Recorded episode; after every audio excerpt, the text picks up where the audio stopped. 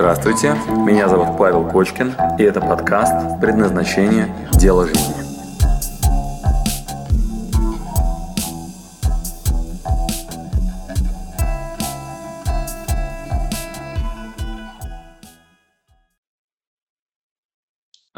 Наталья Мельцер говорит о том, что я развиваюсь очень круто, но выясняется, что когда я вот нырнула с головой в марафон, например, да, и вот она сейчас проходит наш марафон по предназначению, поняла, что сделала правильный выбор в изменении себя, развивается, стремления растут, неимоверной быстрой и агрессивной скоростью, реально меняется, вот она вот прям пишет.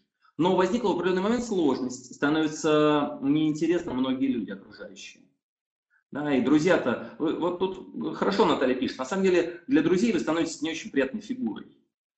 Но по понятным причинам, если вы быстро развиваетесь, а еще у вас получается, а еще хуже, если вы начнете денег нормально зарабатывать, то вы сразу очень неприятная фигура, Наталья, я надеюсь, это понятно. То есть вы сразу становитесь какой-то, знаете, надо вас опорочить сразу. Сказать, что, видимо, вам богатый папа все дал. Конечно, хорошо, когда у вас муж так зарабатывает. Конечно, хорошо, когда у тебя образование. Конечно, хорошо, когда ты в Москве. Должны быть алиби, чтобы вас опорочить. Потому что иначе надо признать себе, что я клоун, не способен так же развиваться, как и вы. А это очень неприятно делать, поэтому проще вас опорочить. Поэтому вы будете терять контакт с друзьями, которые не развиваются с такой скоростью. И дальше Наталья задает такой вопрос, что же делать? Ладно, бог с ними, с друзьями, их можно как-то, новых завести, со старыми как-то меньше общаться. Но один очень важный для меня человек, он говорит, мой муж, перестал понимать меня, я стараюсь его тоже вовлечь, но он в некоторых моментах помогает и понимает, но в целом вижу опасность идти дальше. И вот она говорит, предполагаю уже ответ Павла, что женщина опять хочет посидеть на двух стульях, саморазвитие мужа сохранить. Да, хочу, потому что я изменяюсь для того, чтобы наша семья была счастлива, глупо потерять кого-то по дороге. Первое. Да, это, друзья, очень непростая на самом деле вообще задача, да, то есть что делать, когда... Общение это не исправит. Исправит, конечно, но не полностью. Что делать в этой ситуации? Первое.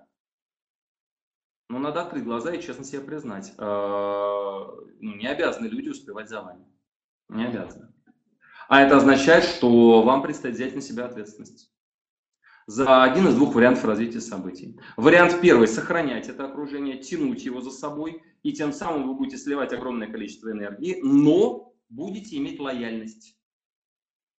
Итак, первый маршрут. Вы продолжаете прокачивать ваших друзей, любыми путями их тянуть за собой, кому-то давить на боль, искать самые, любые извращенные инструменты. Главное, чтобы он двигался туда же, куда и вы. Кстати, это так называемая четвертая чакра – догнать и причинить добро. Имейте в виду, что они вас об этом не просили. То есть, может, вашему мужу прикольно сидеть на диване, он не хочет развиваться, а вы такой, я тебе сейчас помогу развиваться. Начинаете его догонять, причинять добро. Он вас ненавидит за это, а потом вас распнут на кресте за вашу любовь. Это я опять беру крайний такой случай. Итак, первое, что вы должны сделать, это принять на себя ответственность. Если вы хотите догонять и причинять добро, надо быть готовым к тому, что вас распнут на кресте. Что вам муж скажет, да хороший задолбал, что вам друзья скажут, да ты со своими этими нагрузками надоел.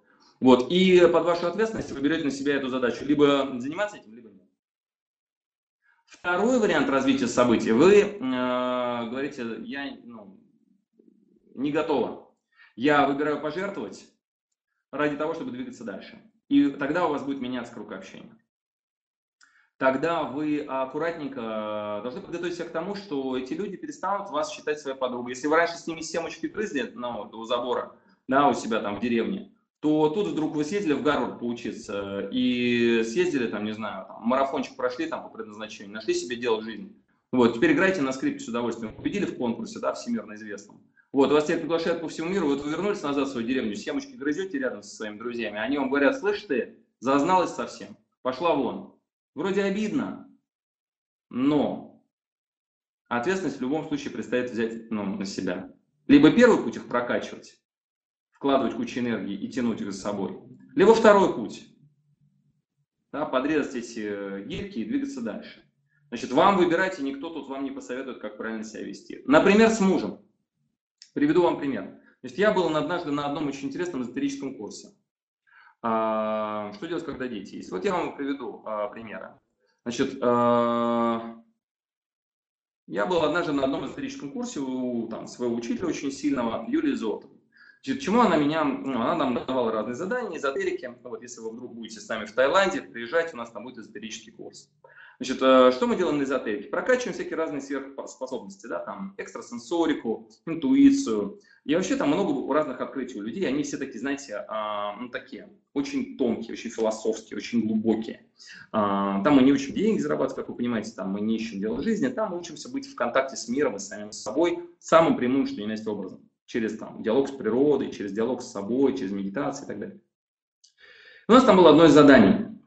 Ну, в качестве примера, еще были задания. Значит, например, одно из заданий было такое. Вы скрываете глаза, вас раскручивают в кругу, все люди стоят, держатся за руки вокруг вас, в одном месте круг разрывается, люди раскрывают руки. Ваша задача с закрытыми глазами почувствовать, где произошел разрыв в круге, и вы аккуратненько туда выходите, тренируетесь. Альтернативное задание. У вас за спиной меняются люди. Мужчина, женщина, женщина. А вы стараетесь почувствовать, кто сзади подошел, мужчина или женщина. И говорите, мужчина или там, женщина. А там на том конце нет, или да. Вот там, пытаетесь как-то угадать. Потом однажды мне дали такое задание. Отдай вещь, которая тебе максимально ценна, и ее иди ищи в лесу. Вот, партнер должен спрятать. Я в тот момент был в одних трусах, вот, отдал свои трусы. Вот, мой партнер пошел в лес, спрятал их. Вот, я пошел искать, нашел. Вот, говорю, на, иди спрячь нормально. Вот, он второй раз спрятал, я ушел подальше в лес, опять нашел сразу же. Вот, я ему говорю, так, слушай, знаешь, что, наверное, я все-таки как-то чувствую, куда ты их там отнес. Давай, короче, иди прям нормально спрячь, чтобы мне было сложно найти.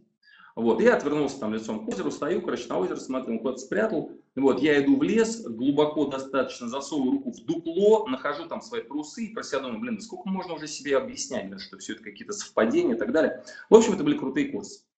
На этом курсе у нас были ночные бдения, наблюдения за лесом, да, мы спиной к дереву сидели и так далее. Было очень интересное задание, называлось «Слепой поводырь». Нас поделили на пары «Слепой» и «Поводырь» и завели в лес 2 километра вслепую. Мы ушли в лес с закрытыми глазами, завязанными с повязкой. Каждому был представлен поводырь, чтобы не убился тот человек, который слепой. И когда я ушел в лес, значит, меня раскрутили, и задание было такое. Надо было вернуться назад в лагерь. И закрытыми глазами, так по ощущениям, вернуться туда, где у меня палатка стояла. Мы были в лесу под Выборгом. И тут вдруг вскрылась такая проблема. Я вспомнил, что 2 года назад я разбился на машине и немножко повредил вестибулярный аппарат. И это почти никак не проявляется, за исключением ситуации, когда у меня полностью закрыты глаза и под ногами неровная поверхность. Это крайне редко бывает. Последний раз я испытывал эту проблему тогда, когда на Гавайях ходил в абсолютной темноте по вулканическим породам. То есть там была такая неровная поверхность, и надо было в абсолютной темноте идти туда, где лава течет. Да? И чтобы глаза были прям предельно на темноту ориентированы, все шли без фонариков по неровной поверхности. Я реально не мог идти. Вот. И это 2-й раз было в моей жизни, когда я столкнулся с этой проблемой. Глаза завязанными, а я в лесу, под ногами хрен знает что. И я вообще не мог идти. Меня остановили на тропинке, на которой меня завели, и я делал шаг и падал. Сразу стоило мне с тропинки в любую сторону сделать маленький шаг, я тут же летел в кусты. Я падал и вставал, я падал и вставал. Девочка, которая была ко мне представлена как поводырь, в слезах стояла и в соплях, вот, потому что, ну, там, Кочкин такой авторитетный персонаж, вот, и она наблюдала, как он падает и встает, падает и встает. А я еще иногда вставал там то со слезами на глазах, то, короче, с улыбкой на лице. Вот, у меня внутри свои мысли в голове были по поводу того, что, типа, ну, видимо, это моя практика, видимо, что-то из этого я должен для себя извлечь. Не буду же я здесь просто стоять. Да, я пробовал, я на карачках пробовал чуть проползти. Вот, я улетал в кусты, царапался, возвращался назад на эту тропинку, на ощупь руками. Для меня была очень непростая практика. В этот же момент, пока я падаю и встаю, рядом со мной появляется девчонка. И я слышу, что кто-то мимо меня идет с таким хрустом по лесу, таким хрум-хрум-хрум-хрум-хрум. Я говорю, кто здесь? А слепые могут между собой разговаривать. И мне девочка одна, Аня Дороженская, она говорит, Кочкин, ты? Я говорю, да, говорю, Аня, я. И она мне говорит, слушай, говорит, я нашла свою машину, которая стоит там-то, там-то, там-то, там-то. Я помню ее положение относительно лагеря. Я прицелилась и иду точно в лагерь. Я знаю, где, короче, лагерь. Иди за мной. И такая хрум-хрум-хрум-хрум-хрум пошла в лагерь. Я говорю, стой, говорю, Аня, стой, говорю, я не могу, говорю, идти быстро, потому что я падаю. Вот, она говорит, ну вот ты за мной иди. И, короче, ушла куда-то. Я понял, что ну вот я потерял свой шанс, Аня ушла и продолжаю, короче, падать и вставать. Проходит минут, наверное, 10. И я слышал знакомый хруст. Хрум-хрум-хрум-хрум-хрум. И мне Аня Дороженская говорит: Кочкин, опять ты? Я говорю: Аня, говорю, как так получилось, что ты опять здесь? Она говорит: ты представляешь, говорит, я шла в лагерь и опять встретила свою машину. Что это означает? Что она шла в лагерь и опять встретила свою машину. Ходит по кругу, кольцевая, абсолютно верно. Может быть, одна нога, короче, другой. Не учла правую ногу, фиг знает. Короче, кругами ходит. Она шла по кругу, абсолютно верно. Вот, я говорю: Анют, слушай, говорю, как так получилось? Она говорит: да, говорит, видимо, по кругу, короче, пошла. Я говорю: а я, говорю, так и стою на месте. У меня не получается. Вот, я говорю: падаю, встаю, падаю, встаю. Она говорит: удачи тебе, короче, говорит, сейчас я точно дойду, говорит, я прям держу ориентир. И она хреначила, короче, в сторону своей палатки. Как вы думаете, что произошло через следующие 15 минут? Пишем в чат. Как вы думаете, что произошло через следующие 15 минут? Абсолютно верно. Значит, я слышу, как мимо меня знакомый хруст, такой хрум-хрум-хрум-хрум-хрум, снова Аня. Вот, я говорю: Аня, слушай, говорю, есть предложение. Говорю: давай попробуем вместе с тобой. Она говорит: легко. Говорит: держись, говорю, говорит, за плечи за мои. Вот, я говорю: только слушай, Ань, говорю, я вообще не могу быстро идти. Ну просто вообще, говорю, я прям падаю, меня заносит, говорю, вестибулярный аппарат, говорю, прям улетаю. Вот, я могу идти только по тропинке и еле-еле. Она говорит: держись. Я кладу ей руки на плечи, вот, и мы начинаем идти. Она тут же такая, убегает вперед, я говорю: Аня, стой, не могу так быстро. Она говорит: Кочкин, ты еле плетешься. Я говорю: ну прости, говорю, Аня, говорю, ну давай, говорю, ну если ты прям реально хочешь вот так, как ты идешь, ну ты тогда иди дальше, и ну я не могу тогда, ну просто быстро идти. Я прям реально, ну прости, я не могу так быстро идти, я падаю, вот я не могу. Вот, она говорит: а, говорит, я уже пробовала быстро идти к своей цели. Короче, держись, Кочкин. И я хватаю ее за плечи, и мы начинаем медленно волочиться по тропинке. Она говорит: какой ты тормоз! Да что с тобой происходит, Кочкин? Сколько мод? Да неужели тебя прям... А я прям заваливаюсь. Я ее вместе с собой чуть в кусты не утащил. Вот, я прям падаю. Мне стоит от тропинки на шаг, на полшага, короче, отступить. Я улетаю нахрен вообще вместе с ней. Вот, она давай меня, короче, поднимать. Она меня давай восстанавливает. Вот, и, внимание, мы начинаем очень медленно. Пишите в чат, куда дальше идти. Пишите в чат, пожалуйста. Пишите в чат, что дальше происходит. Мы медленно начинаем идти в сторону лагеря. Или к машине Ани. Абсолютно верно. Мы начинаем идти. Я говорю: так, Ань, прости, но мы должны идти крайне медленно. Или, короче, ты идешь без меня. Она говорит: ну, хорошо, Кочкин, держись. Я иду очень медленно. Внимательно слышу все вокруг. Я слышу, что справа журчит водичка. Я начинаю то кричать: эй, есть кто-нибудь? И оттуда доносятся крики. Мне оттуда кто-то кричит: да, я нашел воду. Я говорю: Ань, справа вода. Говорю, это озеро, правильно идем. У нас слева овраг, справа вода. Короче, нам надо в ту сторону, вот между озером и оврагом. Вот. Вдруг я слышу, что кто-то хрустит и падает слева от нас. Я туда ору: кто там? Вот, оттуда мне кто-то отвечает, говорит: там, Кочкин, ты? Я говорю: да, говорю, мы с Аней идем. Вот, и мне кто-то говорит: я тут попал в овраг. Я говорю: Анют, все верно, короче, слева овраг, справа, короче, вода, идем, правильно. В этот момент нам навстречу идут три человека, которые говорят: мы, кто здесь? Кочкин, ты? Аня, привет. Мы нашли направление, мы идем в лагерь, мы троем, короче, все согласовали, двигаемся в лагерь. И они идут нам навстречу. Я говорю: Анют, слушай, короче, хрен узнает, куда они идут, овраг слева, вода справа, мы стоим на тропинке, блин, короче, давай продолжаем идти. Вот, и мы идем медленно-медленно в лагерь. Мы были второй и третий, кто вернулись в лагерь. Перед нами был один человек, который интуитивно, напрямую, через болото в течение 5 минут вернулся назад. Мы были вторым и третьим. Итак, внимание, для чего я рассказал вам эту историю? Применительно к вопросу Натальи, которая говорит: а вот муж развивается крайне медленно, и есть опасность того, что я очень быстро иду вперед. хочу и мужа сохранить, и развиваться потихонечку. Итак, какие выводы и что ценного вы для себя сейчас услышали, пожалуйста, пишем в чат. Ваши выводы из этой сторителлинга, из этой истории, пожалуйста. Медленно, но верно идти к своему. Да? Вместе можно прийти к цели. Идти медленно вместе, ваши усилия приумножатся.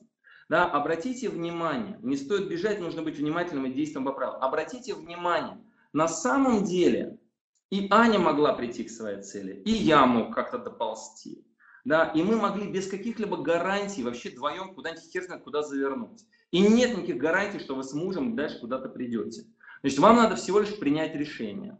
Вы понижаете свой темп и инвестируете часть энергии. Вы же понимаете, сколько энергии Аня в меня, короче, инвестировала. Могла бы развиваться намного быстрее. Может, она там на третьем-четвертом круге бегом бы добежала давным-давно. А может, я дополз бы, хрен его знает. Значит, надо принять решение. Хотите ли вы реинвестировать свою энергию в лояльность, опять-таки без каких-либо гарантий под свою ответственность, или в ваше самостоятельное скоростное развитие?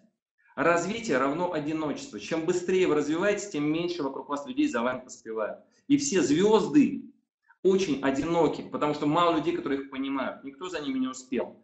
И тут надо принять на себя эту ответственность. Либо вы, вопреки всем сигналам, хреначите односторонне, и тогда вы будете уникальны и одиноки. И это тоже вариант, это очень частый способ выбора вообще в своем развитии. Либо вы согласовываете это со своей командой, и поверьте, команда будет вас с одной стороны тормозить, с другой стороны будет лояльность определенная. А может быть, в какой-то момент эта команда на самом деле будет вас тянуть вперед. И окажется, что именно они вас тянут вперед, а не вы их. И эта лояльность, она может вам обернуться потом достигнутым результатом. А может и не обернуться. Итак, подытоживаем. Вам надо под свою ответственность принять решение, вы идете один или с кем-то. Нет никаких гарантий. И выберите для себя маршрут в одиночестве развиваться или со своими партнерами. Спасибо, что дослушали до конца. С вами был Павел Кочкин. Если вам понравился этот подкаст, пожалуйста, скажите об этом мне. Нажмите лайк. Пусть будет видно и другим, какие подкасты хороши. Услышимся через неделю. Пока.